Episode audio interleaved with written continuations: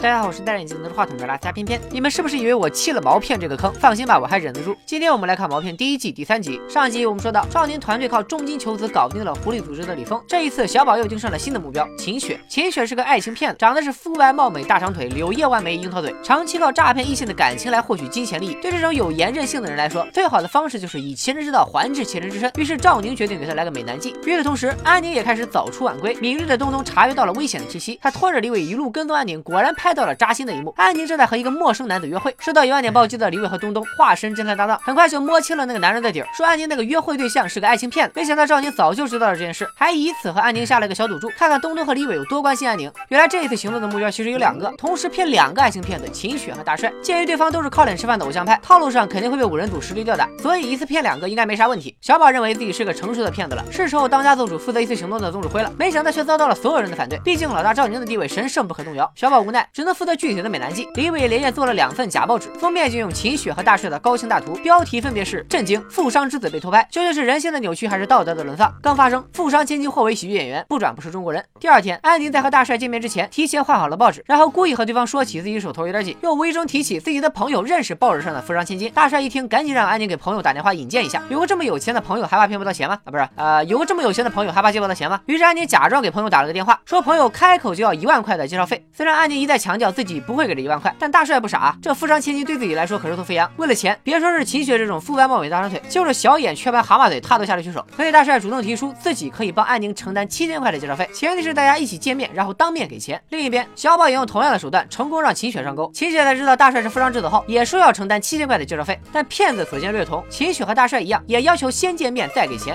要是两个骗子一见面，不用聊几句就现场破案了。小宝和安宁只得回来找赵宁商量，但没想到刚好赶上赵宁爸爸的忌日。赵宁去找了刑警大队的副队长张军。原来赵宁的父亲赵长乐五年前因为被骗子骗光所有财产后跳楼自杀。这么多年，赵宁一直在找那个骗父亲的人。而身为刑警大队副队长的张军，当年是靠赵长乐的资助才上了大学。所以赵长乐自杀以后，张军也一直在想方设法追查凶手。功夫不负有心人，还真让张军查到了一个银行账号。这个账号是赵长乐给自己朋友王超的，他向王超借钱，并让王超把钱打到这张卡里。但数据显示，赵长乐本人并没有开过这张卡，也就是说，这个账号极有可能是骗子给他的。但能诈骗赵长乐全部身家的诈骗犯，肯定也不是个傻子。所以这个账号肯定不是骗子本人的。但这这是目前唯一的线索，也只能顺着账号往下查了。这边小宝还在家里焦头烂额，想着怎么挽救骗局。但安宁只是一脸淡定的让他等。李伟和东东更是直接挎上包就出门了。原来李伟高三已经读了十年，当年的同班同学，现在的班主任告诉他，校长对他这种不会考还不愿意蒙的消极态度很是不满，每年占个名额拖升学率的后腿，一拖就是十年，比火车都厉害。如果李伟今年还考不上，就开除他。作为一个有追求的知识分子，暗的诈骗犯，校长成功引起了李伟的注意。本着尊敬他就去骗他的真理，李伟带着东东一起潜入了学校。但在校长室里，李伟试了好几次密码都打不开电脑，于是他他们决定从校长的秘书王小姐身上下手。李伟先是故意撞上王小姐，吸引她的注意力，然后东东下手偷到王小姐的手机，打给自己，就这样搞到了王小姐的手机号。接着李伟打给王小姐，说自己是教委的人，给校长发了一封重要的邮件，让王小姐确认一下有没有收到。等到王小姐打开电脑确认邮件的时候，提前在桌上放的摄像手表就会记录下刚才的开机密码。接下来就是见证秘密的时刻了。李伟这边顺利搞定自己的事情以后，赵宁也回来了，他让李伟帮他查一下张军给他的那个和父亲有关的银行账号。在听了小宝和安宁那边的情况以后，赵宁决定还是安排大帅和秦雪见上上一面，但是为了避免露馅，不能让他们对话，这就需要李伟和东东的配合。小宝和安宁分别约了秦雪和大帅在酒吧见面，然而还没说上两句话，隔壁桌的东东和李伟就吵了起来，吵着吵着就打了起来，打着打着东东就把李伟给捅了，然后李伟直接往地上一躺，现场去世。都说江湖险恶，不行就撤，路见不平绕道而行。大帅和秦雪一看这场面，赶紧找借口开溜。虽然见面的经过不太理想，但至少人是见到了，加上一路上安宁和小宝不停游说，大帅和秦雪终于上钩，把钱给了他们，又是一个 happy ending。可惜最后李伟悠哉的坐在电脑前，把他在校长电脑里发现的秘密，也就是校长和秘书的照发到了校长的邮箱。不用说，他的考龄又可以无限期延长了。毛片已经讲到了第三集，本集的骗局是爱情诈骗，居然还玩了个三线叙事，而主线又在同时骗两个人，两组对话之间不停切换的交叉蒙太奇非常精彩。一条支线讲了李伟制作校长的故事，另一条其实也是贯穿全剧的大主线赵宁为父报仇的故事。这集狐狸组织没啥戏份，因为他们在下一集终于正式登场了，大家敬请期待。拜了个拜。